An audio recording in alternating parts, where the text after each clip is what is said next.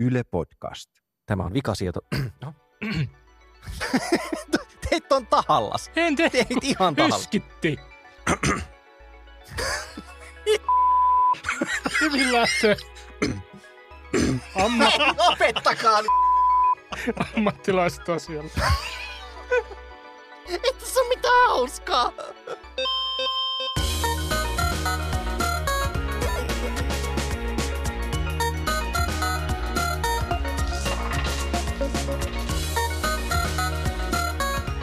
Tämä on Vikasietotila, podcast, joka toimii kuin älykaiuttimen vastakohta, eli siis me puhumme sinulle eikä meissä ole mitään älyä. Tervetuloa kuuntelemaan.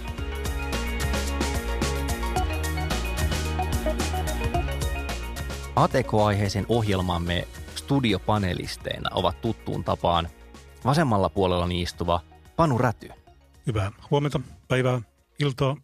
sekä oikealla puolellani istuva Kari Haakana. OK, Sulopuisto, hae mulle maitoa. Jäin kiinni. Se on ihan totta, minä olen Olli Sulopuisto ja tällä viikolla me puhumme siitä, että tehokäyttäjä on kuollut. RIP. RIP. Levätkö rauhassa, kyllä. Hyväksi todettu tapa on se, että aloitamme käsitteiden määrittelyä. Eli mikä on tehokäyttäjä? Mitä sanoo Panu? Mitä sulla kuuluu niin kuin tehokäyttäjän määritelmään? Niin, meidän pitäisi määritellä myös varmaan peruskäyttäjä. Kyllä, tehokäyttäjä ja peruskäyttäjä. Mutta nämä on tavallaan, nehän on ihan ääripäät, että tehokäyttäjä on kuitenkin sellainen henkilö, jolla on niin kuin vahva suhde siihen laitteeseen tai sen jonkin ohjelman ominaisuuksiin, joita hän pyrkii käyttämään mahdollisimman no, tehokkaasti. Et se mun mielestä se niin kuin tehokkuuden tavoittelu on siinä se niin kuin keskeinen asia. Et niistä laitteista otetaan, laitteista tai sovelluksista otetaan kaikki irti. No nyt mä satun tietämään, että Kari Haakana ei ole aivan niin kuin samaa mieltä tästä määritelmästä. Kyllä mä tuosta määritelmästä on, on pitkälti samaa mieltä. Tosin mä en ole ihan varma tuosta, että pyritään saamaan siitä kaikki irti. Siis siihen tehokäyttäjän määritelmään mun mielestä liittyy olennaisesti se, se idea siitä, että tehokäyttäjä tekee asioita sen tekemisen ilosta ja, ja saa niin kuin iloa siitä, että hän pystyy tai pyrkii hallitsemaan sen, sen hallittavan asian mahdollisimman hyvin. Ja siihen liittyy myöskin sellainen konnotaatio, että siinä ei ole kysymys varsinaisesta tehosta, siis siitä, että olisi mahdollisimman tehokasta, vaan siinä on kysymys nimenomaan siitä, että, että mä hallitsen tämän. Että se power user, joka on se alkuperäinen nimitys, josta tehokäyttäjä on väännös, niin se power-sanakin on sillä tavalla vähän niin kuin moniulotteisempi. Että se power tarkoittaa niin kuin tehokkuutta, mutta se tarkoittaa myös niin kuin voimaa tai hallitsemista. Että Valtaa on jopa. Valtaa, niin Joo, toi, aivan. va- no toi valta on musta hyvä kulma siihen. että Se liittyy nimenomaan siihen niin kuin valtaan siihen käytettyyn laitteeseen, valtaan siihen sovelluksen, valtaan siihen, että voin käyttää tätä laitetta juuri sillä tavalla, kuin itse tahdon sitä käyttää. Ja se on silloin itse tarkoituksellista. Tässä on niin kuin mun, mun mielestä se power userin, jos sitä nyt haluan määritellä negatiiviseksi, negatiivinen puoli, että, että se käyttäjä ikään kuin pyrkii alistamaan valtaansa jotakin, mikä on sen power userin niin kuin yksi, yksi tämmöinen, tämmöinen ulottuvuus. Tota, niin. Eli siis hikinen nörtti, joka ei pysty hallitsemaan mitään muuta, mutta jumalauta nämä Excelin makrot, nämä on mulla. Niin tostaan tullaan myös siihen, että tavallaan se ikään kuin peruskäyttäjäkin, joka, jolla ei ole mitään intensiivistä suhdetta siihen tietotekniikkaan, voi Saat sen muut, kuulostamaan niin romanttiselta. niin, läheistä, intensiivistä, voimakasta tunne, tunnetta siihen sovellukseen tai tekniikkaan, niin voi muuttua yksittäisen sovelluksen kohdalla tehokäyttäjäksi. Ajatellaan jotain Excel-velhoja, jotka ei välttämättä tunnista itse konetta niin kuin mitenkään erityisen syvällisesti, mutta on taitureita sen Excelin äärellä. Mm. Ei osaa välttämättä mitään muuta, että voi olla tehokäyttäjä yhdessä suhteessa. Ja sitten päästään tähän meidän jakson väitteen toiseen asiaan, eli mä oon oikeasti sitä mieltä, että tehokäyttäjä on kuollut. Siis tehokäyttäjän tila on kutistunut ja, ja siinä on kyse niin kuin ehkä ainakin kahdesta mekanismista, josta toinen on varmaan se, jos mietitään niin kuin tätä peruskäyttäjää, niin se hyöty, jonka saa ikään kuin niillä lainausmerkeissä peruskäyttäjän taidoilla, eli silleen en lue käyttöopasta, laitan laitteen päälle, mitä saan tällä aikaan, niin nykyään saat aikaan aika paljon enemmän kuin mitä sait vaikka sanotaan 15 vuotta sitten. Toi varmasti pitää siinä mielessä paikkansa, että niin kuin vaikkapa sormiohjatut laitteet, niin periaatteessa nykykäyttäjä voi käyttää niin kuin hyvin laajaa valikoimaa sovelluksia ja tehdä valtavan määrän asioita, jotka ikään kuin näiden laitteiden alkuaikoina olisi niin kuin aivan magiikkaa. Mutta mä vastaisin, sanoisin kyllä sen vielä, että, että kyllä niin kuin siellä tehokäyttäjilläkin tavallaan se kerros on aina olemassa, että niillä on myös tällä hetkellä ikään kuin enemmän laitteita se joukko on edelleen, mutta tavallaan että se peruskäyttäjien määrä tai tavallaan niiden mahdollisuudet ovat lähentyneet tehokäyttäjään. Se prosentuaalinen osuus, tai, tai ehkä ei puhuta edes siitä, puhutaan siitä, että mikä se tehokäyttäjien määrä on ikään kuin tämmöiselle – kuvitteelliselle käyttäjien tai käytön kulttuurille. Et siinä vaiheessa, kun tietokonekulttuuri tai tietokoneiden käytön kulttuuri tai digitaalinen kulttuuri ikään kuin syntyi, niin sehän syntyi tehokäyttäjistä. Jokainen käyttäjä oli tehokäyttäjä, koska sä et pystynyt käyttämään mitään, mikäli sä et ainakin jollakin tasolla tiennyt, mitä sä teit.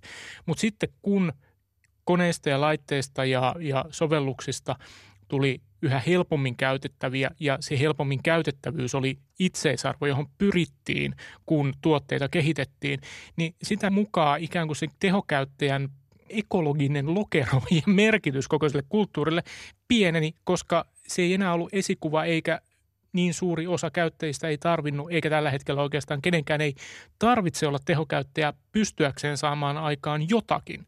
Niin, mutta tuossa onkin juuri se jotakin, ja se tehokäyttäjän määritelmään liittyy se, että pyritään saamaan aikaan ikään kuin itselle ominaisella tavalla mahdollisimman tehokkaasti asioita. Mä en usko myöskään siihen, että tavallaan se tehokäyttäjien faktinen määrä sinänsä putoaa. Ei varmaan, et, pikemminkin käy niin, että peruskäyttäjien määrä kasvaa niin paljon nopeammin, kyllä, niin, juuri, että juuri näin, suhde juuri muuttuu. näin, että suhde muuttuu, mutta luultavasti tehokäyttäjä on tällä hetkellä huomattavasti enemmän kuin Joo. verkon, verkon ja ylipäätään teknologian alkuaikoina. Mä en ole niin varma tuosta itselleen ominaisella tavalla, että kysymys ei, ei välttämättä ole siitä, koska eihän se tehokäyttäjyys ole mikään ikään kuin tyhjästä tullut käytön malli. Se on niin kuin opittu kulttuurinen muoto, jos nyt anteeksi antropologi alkaa yhtäkkiä niin puhua. Eli siis niin kuin, että jostakin omaksutaan se idea siitä, että tätä täytyisi käyttää tehokkaammin ja mä alan ikään kuin ensin varmaan larpata tehokäyttäjää ja sitten musta tulee tehokäyttäjä. Et jostakin tulee se idea siitä, että mun täytyy viilata millisekunteja tai, tai mun täytyy käyttää näppäinoikoteita. Se ei, ole, se ei ole sisäsyntyinen tarve tai ikään kuin olemassa oleva tarve. Mä melkein väittäisin vastaan, että siinä on koska kuitenkin... se johtuu siitä, että sä oot ehkä just Koska siinä on kuitenkin se tarve pyrkiä niin kuin – käyttämään sitä laitetta juuri sillä tavalla kuin itse haluan. Toki siinä on myös tämmöistä niin kuin ehkä itse tarkoituksellista oppimisen iloa, että saa riemua siitä, että oppii sitä teknologiaa yhä syvemmin tai oppii jonkun softan tai koodin tai näin päin pois niin kuin tavallaan käyttämään sitä.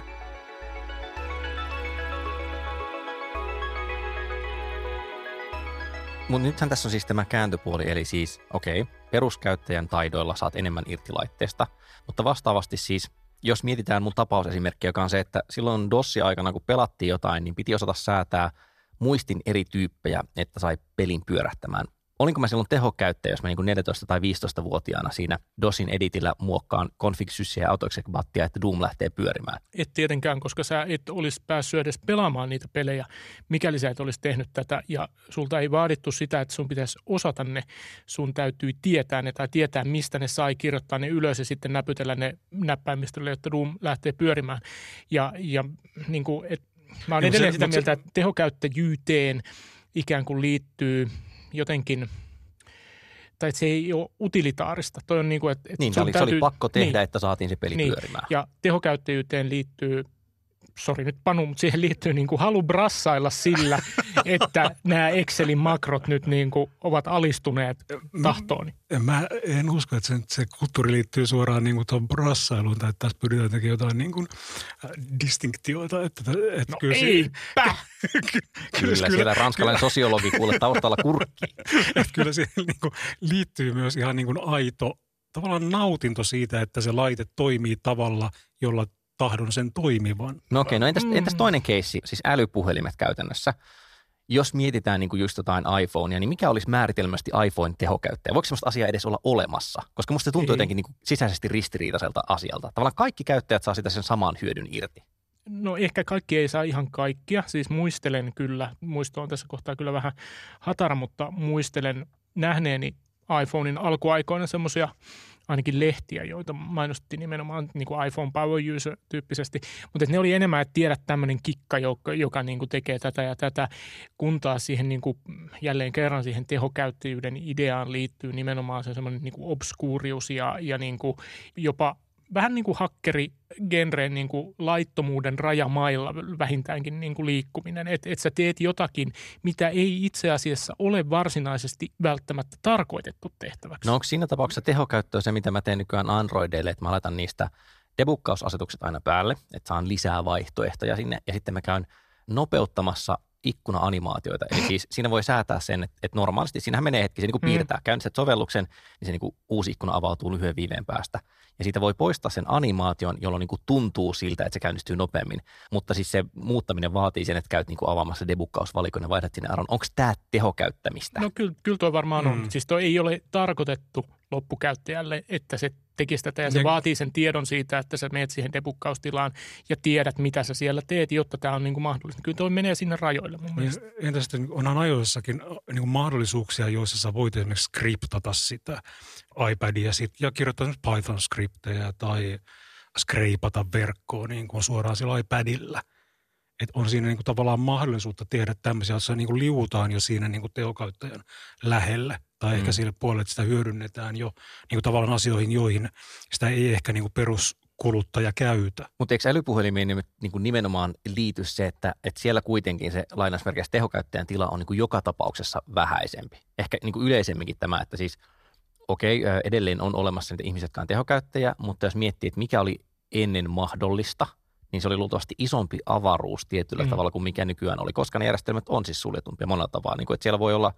se voi olla fyysisesti suljettu, tämä läppäri esimerkki, mm. että on hankala lisätä Applen läppäreihin tai mahdoton lisätä niihin jälkikäteen muistia, koska ne on niin vaan tehty niin. Ja ennenhän se on ollut täysin semmoinen, että kaikkien pitää tietää, miten muistia lisätään mm. juttu.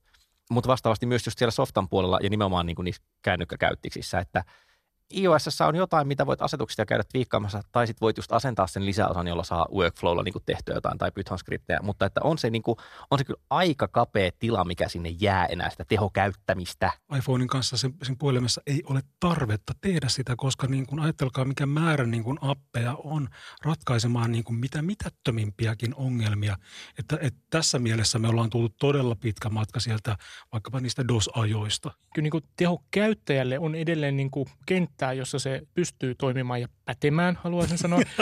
että joku Raspberry Pi on esimerkki siitä. Niin, että, semmoinen 30 euron kämmenen kokoinen Linux-tietokone, mm. jossa on valmiina liittimet. Sen voi oikeasti niin kuin tökätä kiinni telkkariin ja töpseliin ja sitten se toimii. Just niin, mutta että sitten mitä ikään kuin isompiin volyymeihin mennään, siis mitä niin kuin useammalle ihmiselle sitä ratkaisua halutaan myydä, niin sitä pienemmäksi se tila sille tehokäyttäjyydelle siellä ikään kuin muodostuu. Ja, niin, ja siinä, mar- mielestä, niin siinä markkinan keskiössä. Niin, niin tai, tai ylipäätään siinä markkinassa, että jotta se olisi helposti käytettävä, kaikki niin kuin toimisi hyvin yhteen. Apple on mun mielestä jälleen kerran hyvä esimerkki tästä, niin se lukitaan mahdollisimman tiukaksi, siis ihan fyysisesti lukitaan, mutta sitten myöskin ikään kuin intellektuaalisesti lukitaan ne, ne niin kuin toimintamahdollisuudet.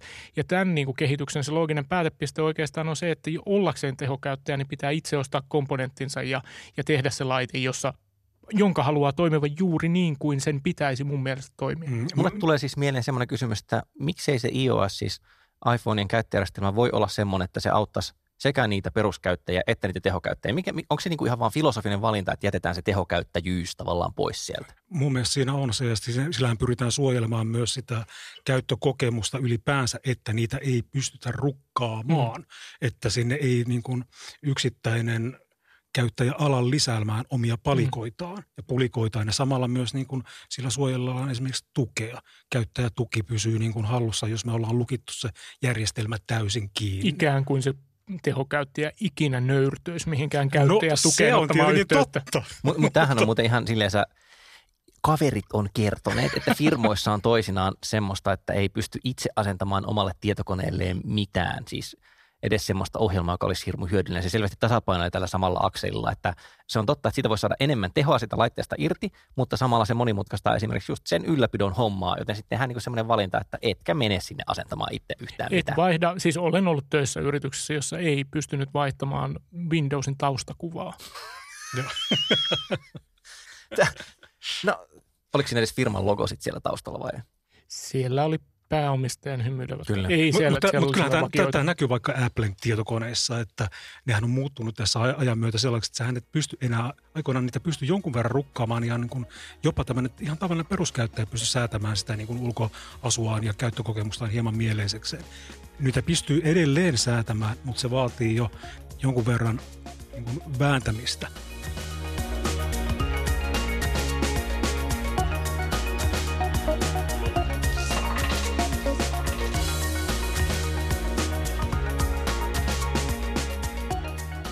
Ja näin, kun sulosevelten kaiku vielä korvissanne soi, siirrymme kohti vikasietotilan perinteistä finaaliperiodia, siis viimeistä kaaretta, jonka jälkeen jo maaliviiva häämöttää.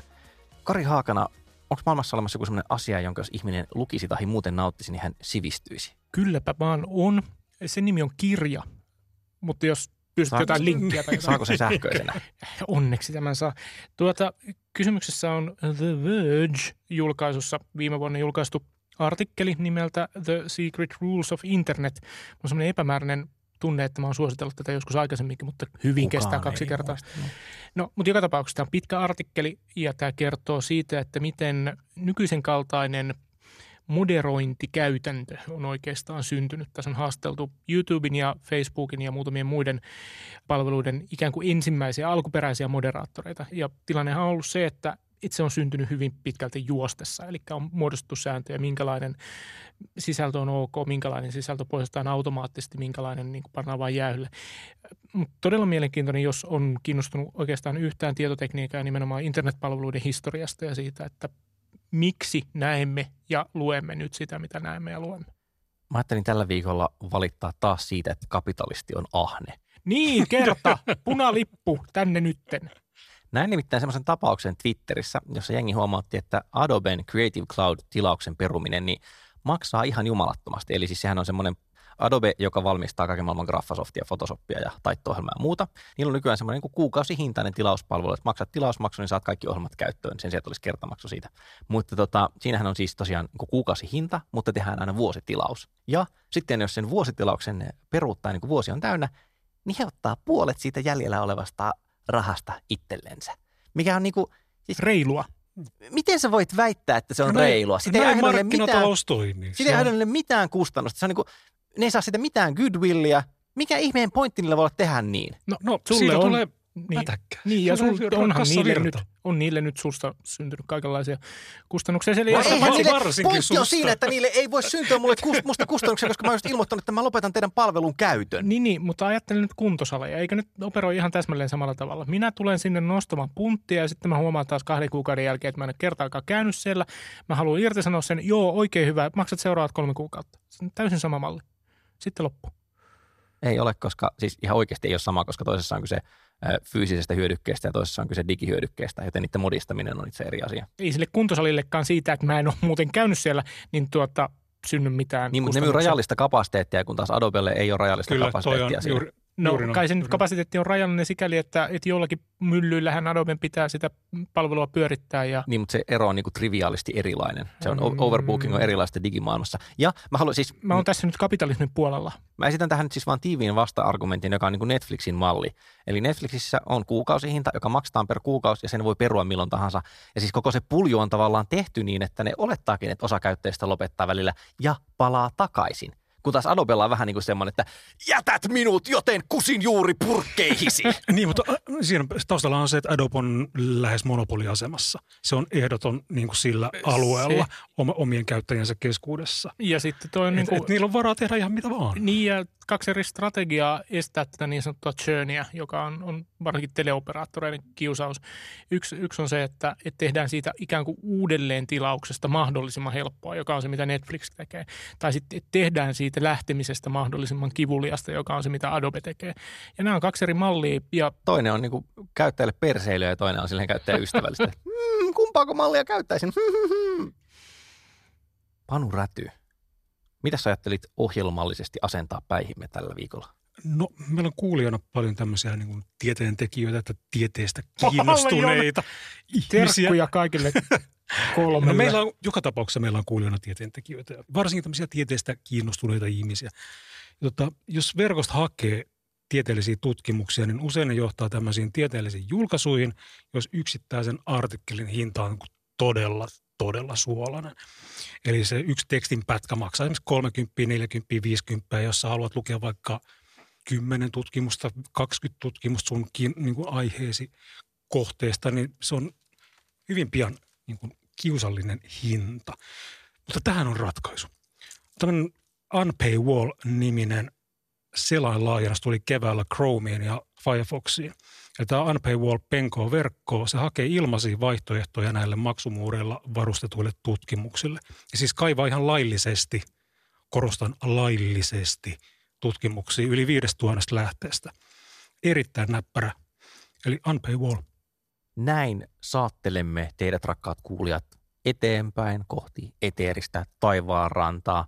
Mä oon kuullut, että podcasteissa aina on semmoinen call to action, kehoitus tehdä jotain ja minun kehoitukseni teille on, että menkää osoitteeseen yle.fi kautta vikasietotila ja löydätte sieltä sivistävän ja laajentavan artikkelin tämän jakson teemoista. Mutta Panu, mitä tälle podcastille voi oikein tehdä? Ehkä meitä voi tilata ja meille voi lähettää myös postia. Postia voi lähettää osoitteeseen vikasietotilat yle.fi. Mistä tämän podcastin voi tilata? Podcastin voi tilata Yle Areenasta. Sieltä voi siis merkitä meidät suosikiksi ja, ja sitä kautta saada aina ilmoituksen, kun uusi lähetys on kuultavissa. Kyllä, ja varmaan myös Spotifysta saa ja Kyllä. Apple Podcastseista ja mitähän niitä on kaiken maailman palveluita. Niistä meidät saa tilattua ja tosiaan Facebookista löydymme ryhmä siellä on nimeltä vikasietotila. Onko joku muukin paikka? Ja Twitteristä meille, meille, Twitterissä. Twitterissä meille me voi lähettää postia osoitteella. Ei Twitterissä lähetä postia, postia. Panu. Sä oot huono nörtti. Näin Twitterin tehokäyttäjänä. Lähetän postia. Lähettäkää meille, lähettäkää meille Twitterin kautta kirjeitä. Twitter-kirjeitä aihetunnisteella vikasietotila. Pitkiä kirjeitä. Kyllä, kyllä. Joten Eli Eli vikasietila. Tä, tässä vaiheessa sitten sanotaan, että, että tämän musiikin on säveltänyt Juha Jaakkola, joka muuten myös toimii tämän jakson äänituottajana. Ja vikasietotila nyt sitten kirjautuu ulos ja palaa asialle viikon kuluttua. Kiitoksia siihen saakka. Moi. Moi.